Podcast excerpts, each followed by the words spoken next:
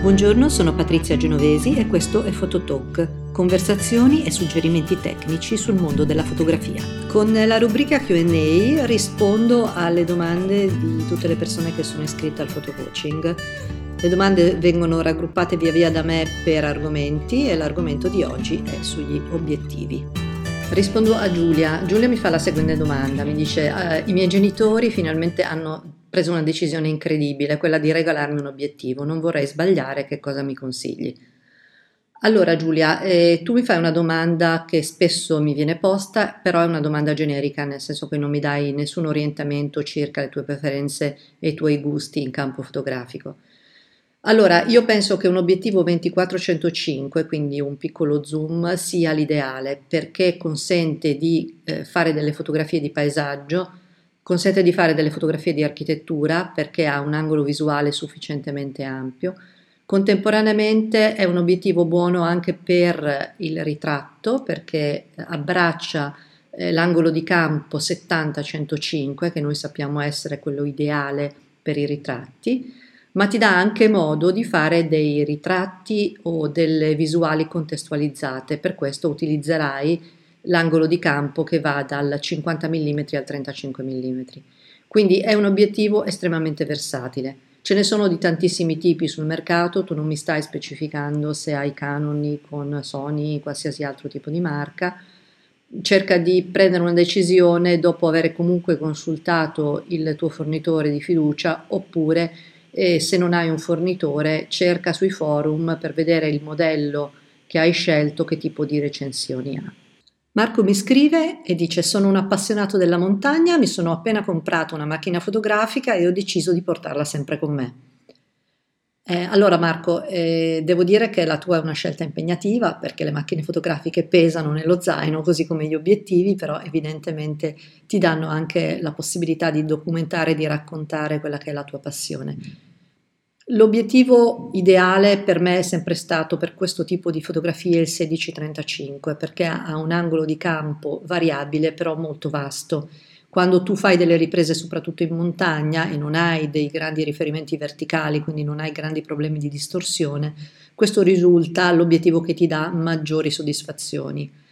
Cerca di comprare un obiettivo comunque buono. Per buono intendo che abbia una lente sufficientemente eh, performante, come si dice adesso, perché viceversa i grandangolari tendono ad avere una distorsione verso il bordo dell'inquadratura o avere delle distorsioni cromatiche o delle aberrazioni che potrebbero rovinare la fotografia.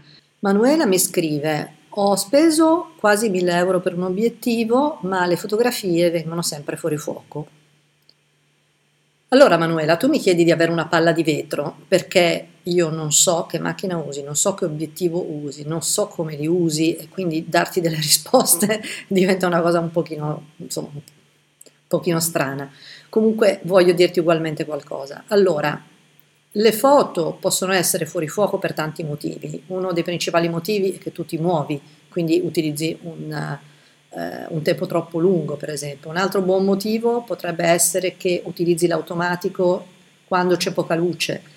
La messa a fuoco automatica funziona quando c'è una luce sufficiente, viceversa devi utilizzare la messa a fuoco manuale. Un altro buon motivo può essere che eh, non sei parallelo al piano di fuoco quando prendi il fuoco e di conseguenza una parte dell'inquadratura ti viene fuori fuoco e dall'altra parte ti viene a fuoco.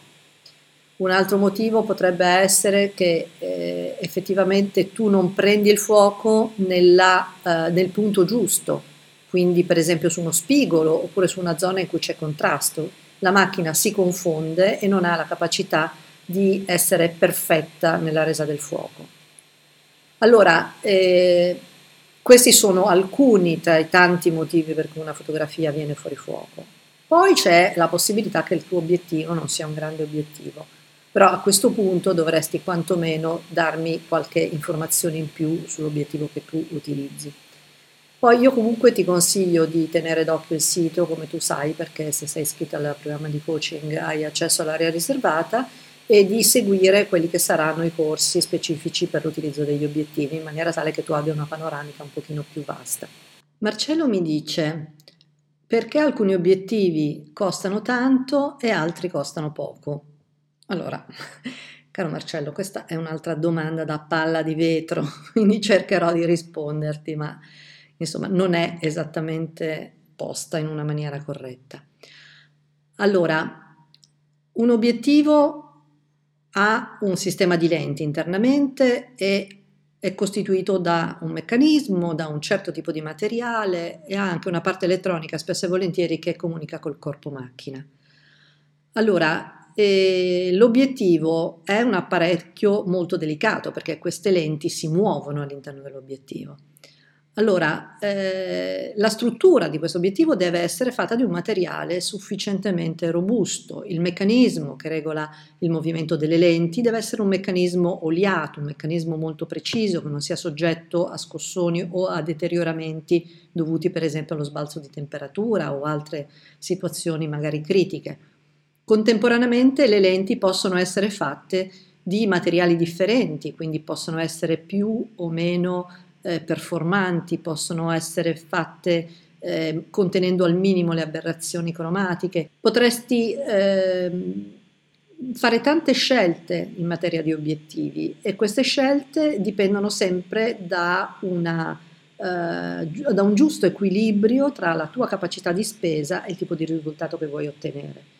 Quindi, in poche parole, gli obiettivi buoni costano molto perché il materiale di cui sono fatti, il meccanismo che li ehm, che, li, che consente di utilizzarli in maniera ottimale è un meccanismo molto delicato perché non se ne vendono tantissime, di conseguenza le spese di costruzione non sono iperammortizzate.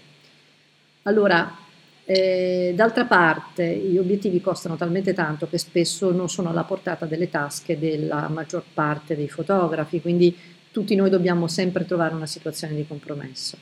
Allora io ti consiglio questo, quando acquisti un obiettivo comunque cerca di, di, di informarti anche attraverso internet e i forum di quelli che sono i feedback che danno le persone che lo utilizzano, quindi già quello ti orienta. Fatti sempre consigliare dal costruttore nel momento in cui ehm, decidi di fare un acquisto, se lo prendi online o usato, sappi che a meno di non fare un cambiamento totale del proprio parco macchine, un fotografo non vende mai un buon obiettivo, quindi un obiettivo usato difficilmente lo troverai buono, hm? a meno che questa persona non abbia per esempio deciso di passare, so, da Sony a Canon e quindi dà via tutto il suo parco Sony. Giulia mi dice, eh, utilizzo un obiettivo 28 mm ma le foto mi vengono sempre storte. Allora Giulia, ehm, anche questa è una domanda un po' strana effettivamente che mi fai, però cercherò di risponderti. Allora, eh, può essere che l'obiettivo grandangolare abbia un fattore di distorsione, quindi ti consiglio di mettere sempre il soggetto principale al centro della lente perché è il punto in cui la distorsione è minore. Questa distorsione invece via via normalmente si, si, accentua più eh, vai verso la periferia dell'inquadratura, come avevo spiegato in uno dei commenti precedenti. Eh, la foto viene storta. allora, quando tu fai un, una, uno scatto, la macchina fotografica eh, deve essere parallela al terreno e deve essere anche perpendicolare al piano di fuoco. In questo modo tu hai l'immagine dritta poi per aiutarti puoi utilizzare il giroscopio in modalità live view che molte macchine fotografiche hanno, prendere eh, come punti di riferimento degli spigoli, qualcosa che ti aiuti a tenere la macchina in posizione ortogonale. Dopodiché sappi che se tu in particolare eh, fotografi delle situazioni di architettura o comunque hai dei riferimenti verticali accanto ai bordi della fotografia, eh, diventa più difficile fare in modo che la fotografia sia dritta. Quindi è più facile quando tu hai degli ampi spazi senza punti di riferimento, così giochi facile. Di conseguenza, ehm, se il tuo obiettivo è realmente quello di fotografare un'architettura, per esempio, ti conviene dotarti di obiettivi decentrabili. Questo non è il momento e la sede in cui io ti posso spiegare come funzionano, però sono obiettivi che contengono una, una, un meccanismo che permette una bassa distorsione. Viceversa, se eh, non hai l'intenzione di dedicarti alle foto architettoniche e comunque vuoi trovare una maniera più comoda per ottenere un risultato ottimale, L'unica cosa che puoi fare è allontanarti dalla, dal tuo centro dell'attenzione, quindi fotografare l'oggetto un po' più da lontano e imparare eh, che i fotografi non hanno solamente gli occhi e le mani, ma hanno anche le gambe, quindi a volte è sufficiente abbassarsi o alzarsi di pochi centimetri per ottenere una foto che sia prospetticamente più corretta e più, come la definisci tu, dritta.